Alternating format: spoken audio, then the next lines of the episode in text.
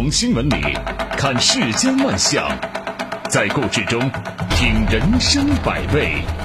正涵读报，欢迎您收听正涵读报。在我们节目播出的过程当中，欢迎您通过微信与我们保持互动，就我们的节目内容发表您的观点。微信公众号您可以搜索 zhdb 八零零加关注，也欢迎您使用蜻蜓 FM APP 搜索正涵读报关注我们的节目。好，来说今天的头条。五月九号，前私募冠军叶飞突然在微博高调喊话中原家居，声称自己曾通过中间人参与该公司操控股价，但是由于操控股价的盘方推卸赖账，自己的下线资金方蒙受了数百万元的损失。此后，叶飞还爆料了多家上市公司操控股价的行为，包括中原家居在内的不少公司都公开表示否认，引发轩然大波之后，五月十四号。沪深交易所向涉事的几家公司下发了关注函，要求这几家公司就不当市值管理、与第三方合谋和单独操纵股价坐庄等情况进行自查。十六号，证监会在们的官网火速表态，表示证监会根据交易所核查情况，决定对相关账户涉嫌操纵利通电子、中原家居等股票价格立案调查。叶飞的爆料，使得。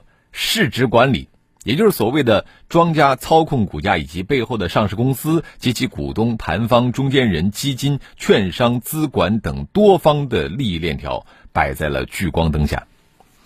叶飞爆料的这个市值管理，它是指上市公司或者股东找操盘团队来拉升股价的行为。在这个过程当中呢，操盘团队呃也会通过中介，也就是像叶飞他们充当的这个角色。来谈好出资金额、收益分成，然后再由中介找到资金方，由资金方买入股票锁仓。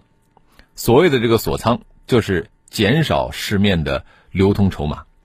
庄家拉拉升股票的价格的时候呢，资金方按约定我不卖，哎，这个卖出的人少了以后，抛压盘就小，庄家后期操纵股价呢就更容易。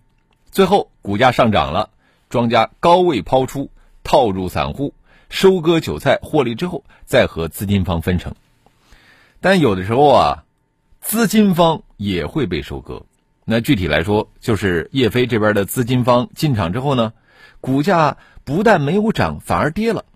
这叶飞的下线接盘的资金方吃了大亏。本来吧，打算合伙去割散户的韭菜，结果发现自己却被骗，被收割了。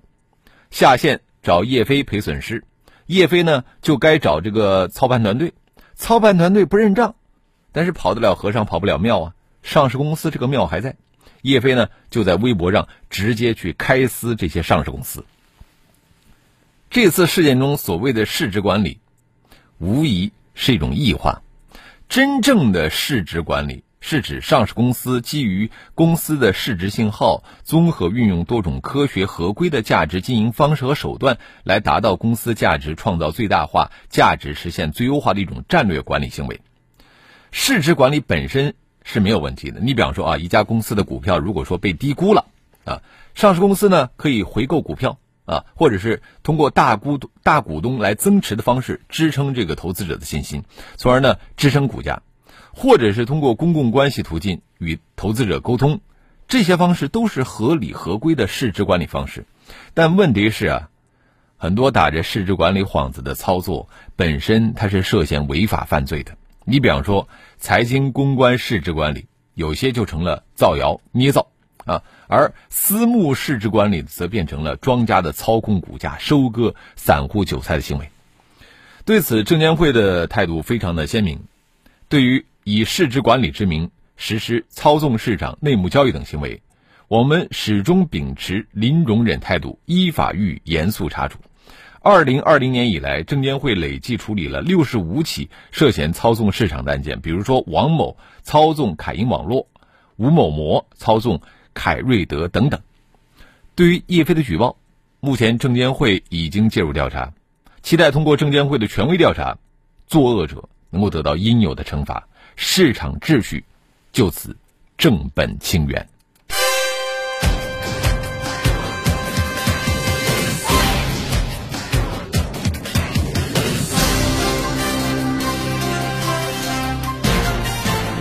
这里是正涵读报。叶飞股啊，这两天一直是股市的热词。那昨天呢，全国一季度离婚人数大跌七成多，也上了热搜。你看这个离婚冷静期的效果就出来了。现在离婚真的难呐，还有添堵的。据湖南省平江县政府网微信公号消息，该县近日发布公告，说五月二十号暂停受理结婚登记。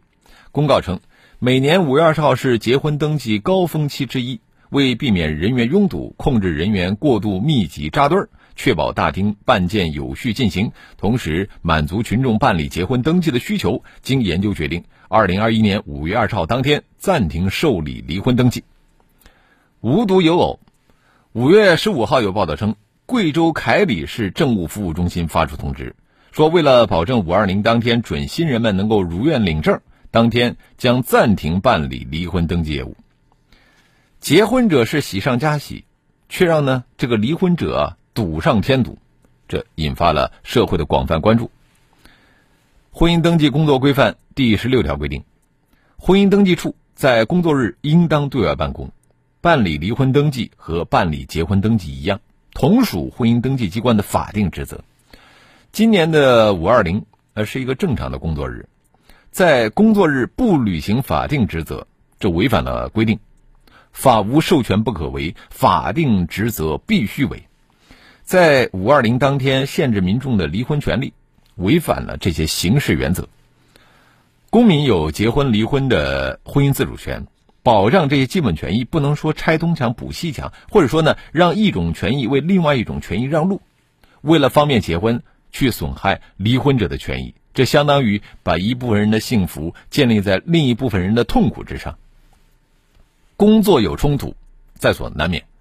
那么逢类似的难题的时候呢，我们可以通过做加法的方式，而不是做减法啊，增权而非损权来应对，这个呢是比较合理的办法。在五二零当天啊，假如说通过加班临时增派人手啊，就不必顾此失彼，出现离婚为结婚让路的现象了。这里是正涵读报。有些个机构部门啊，不尊重常识，啊，你说要说是常识吧，我们大多数人都懂，但是接受常识其实也是非常难的。最近一段北大副教授丁延庆吐槽女儿的视频在网上走红。丁延庆是北京大学教育学院的副教授、博士生导师，啊，他的夫人也同样是北大毕业的高材生。然而，根据走红的那段视频显示。给女儿辅导作业的他显得是非常的崩溃和无奈。丁延庆还说：“不管你多么优秀，你的孩子大概率都是一个普通人。要认识到这一点，并且学会接受，对于谁都好。”但是有人就怀疑了，说：“北大的高材生怎么会生出不优秀的孩子呢？” 还有啊，还有人质疑说。是不是这个家长的教育方式出了问题呀？嗯，其实啊，仅凭常识，我们都可以知道，高智商人群在我们这整个社会中，它只占非常小的一部分，就如同低智商人群也只占一小部分一样。我们绝大多数人都是既不是十分聪明，也不是十分愚笨的普通人。因此呢，学霸父母的孩子。大概率也是一个平平无奇的普通孩子，呃，想必啊，丁教授说的学会接受，并不是我们很多人理解的躺平，就是什么也不做啊，而是接受孩子是一个普通人的事实，与自己和解，与孩子和解，这是一种非常理性和睿智的态度。实际上，不接受事实，也难以逆天改命。比方说，在热播的电视剧《小舍得》当中啊，这个主角南丽。就面临这样的问题，他的选择是用各种办法去激娃，最终呢，孩子承受不住超高的压力，情绪崩溃，在一个大雨天离家出走。在学会认命的基础上努力，其实才可能会逆天改命，否则啊，很可能是南辕北辙。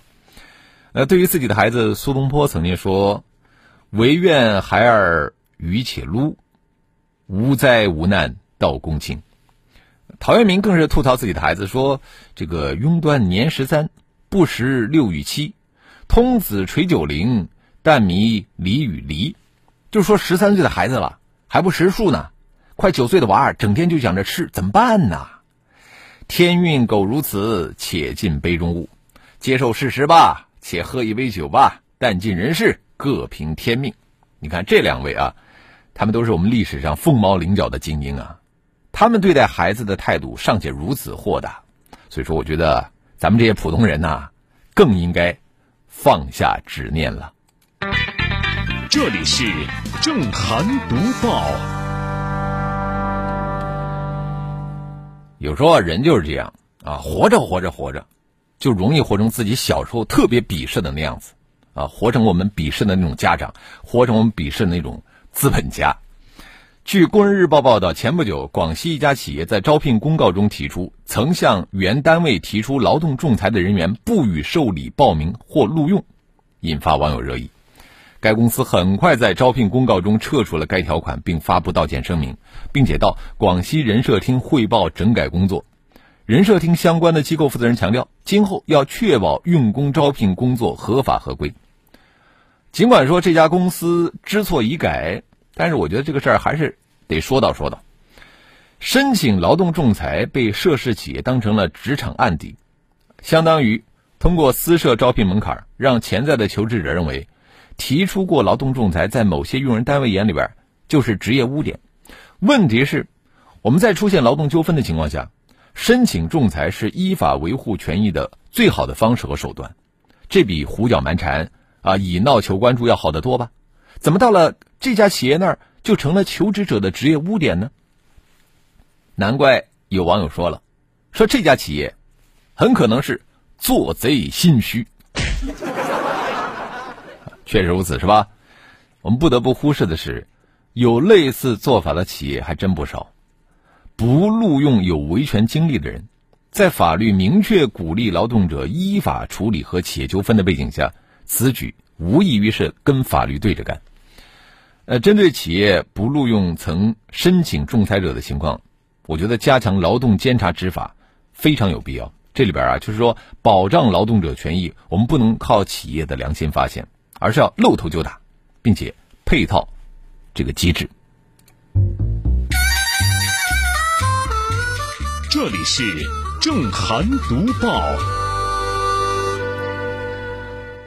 有不良企业，当然也有不良的企业文化！你看，现在有的企业员工啊，每次汇报工作的时候，都把自己加了多少班拿出来，在领导面前邀功。哎呀，我带病坚持工作，如何如何？喜欢下班，这也是人之常情；喜欢上班，那是人中龙凤。那么，喜欢加班的呢？最近有一部电视剧还没有开拍就已经火了，啊，不是因为别的。就因为他的名字非常挑衅，我喜欢加班的理由。这电视剧名字多变态啊！内容提要显示，这部二十四集当代都市电视剧讲述了职场新人和设计总监携手攻克难关，收获事业成功和爱情甜蜜的故事。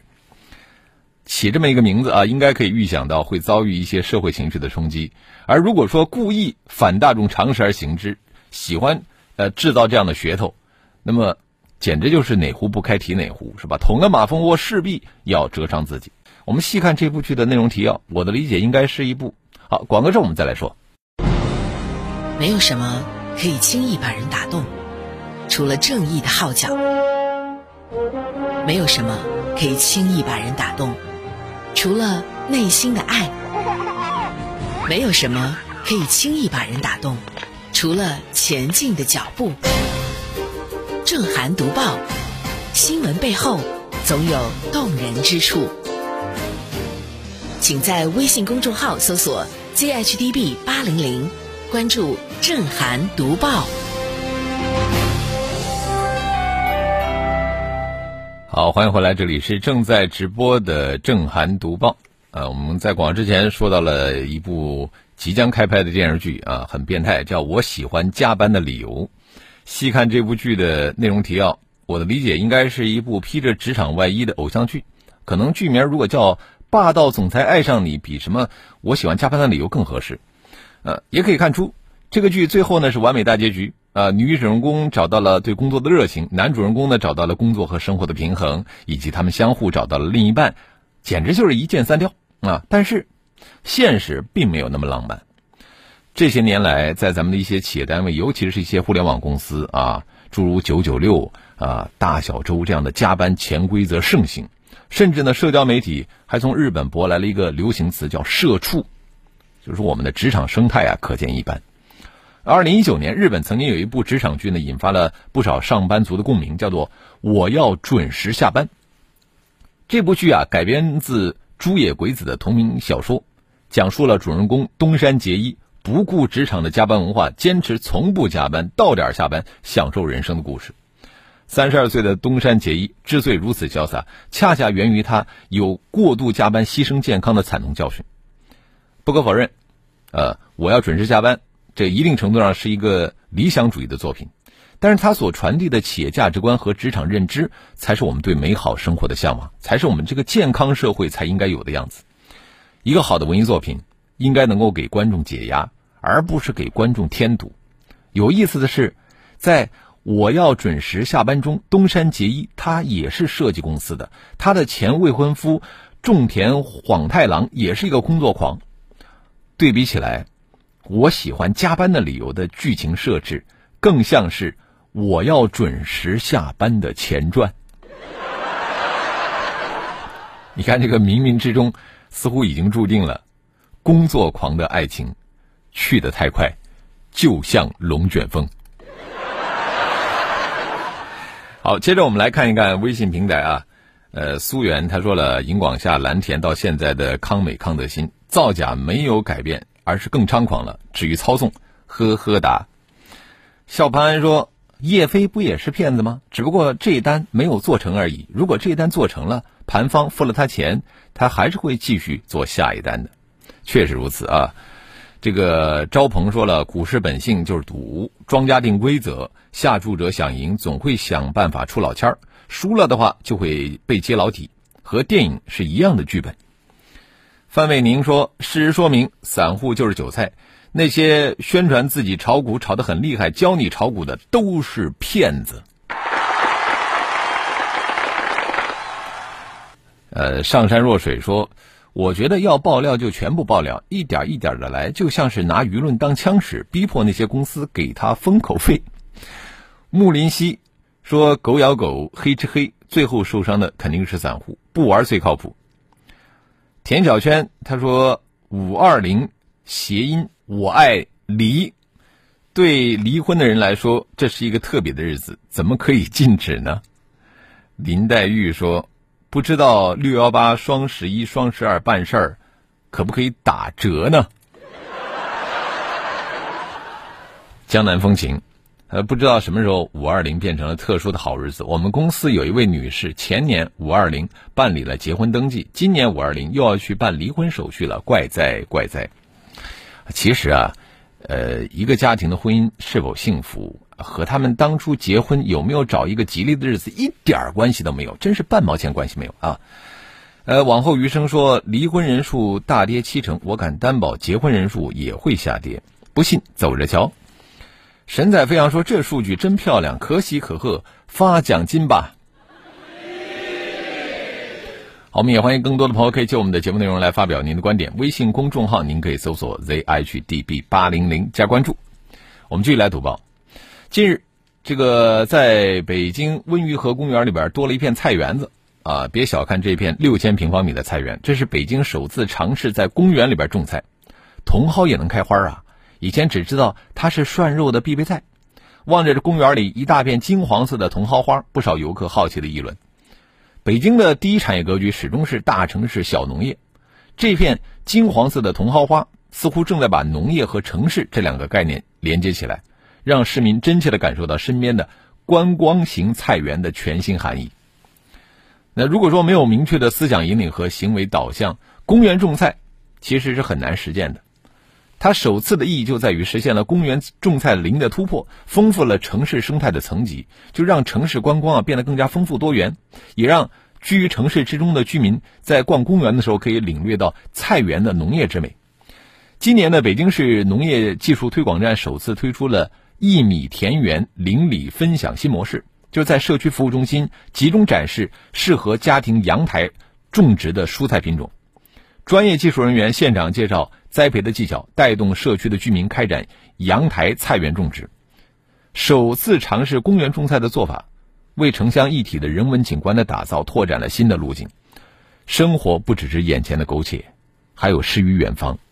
公园种菜呢，使城市的居民能够有机会亲近自然，感受原生态，在葱绿的菜园中行走，这种别样的滋味和体验，让人心情愉悦和舒适。当一个城市绿地和公园、山水、林田、湖、草沙的生态层级已经尽在囊中，那注定是令人无限向往的地方。农业和城市的有机契合，也完美的诠释了融合发展的内涵。好了，今天的震撼读报我们就说到这里，非常感谢您的收听和参与。更多的交流，请您搜索微信公众号 zhdb 八零零加关注，也欢迎您使用蜻蜓 FM APP 搜索震撼读报，关注我们的节目。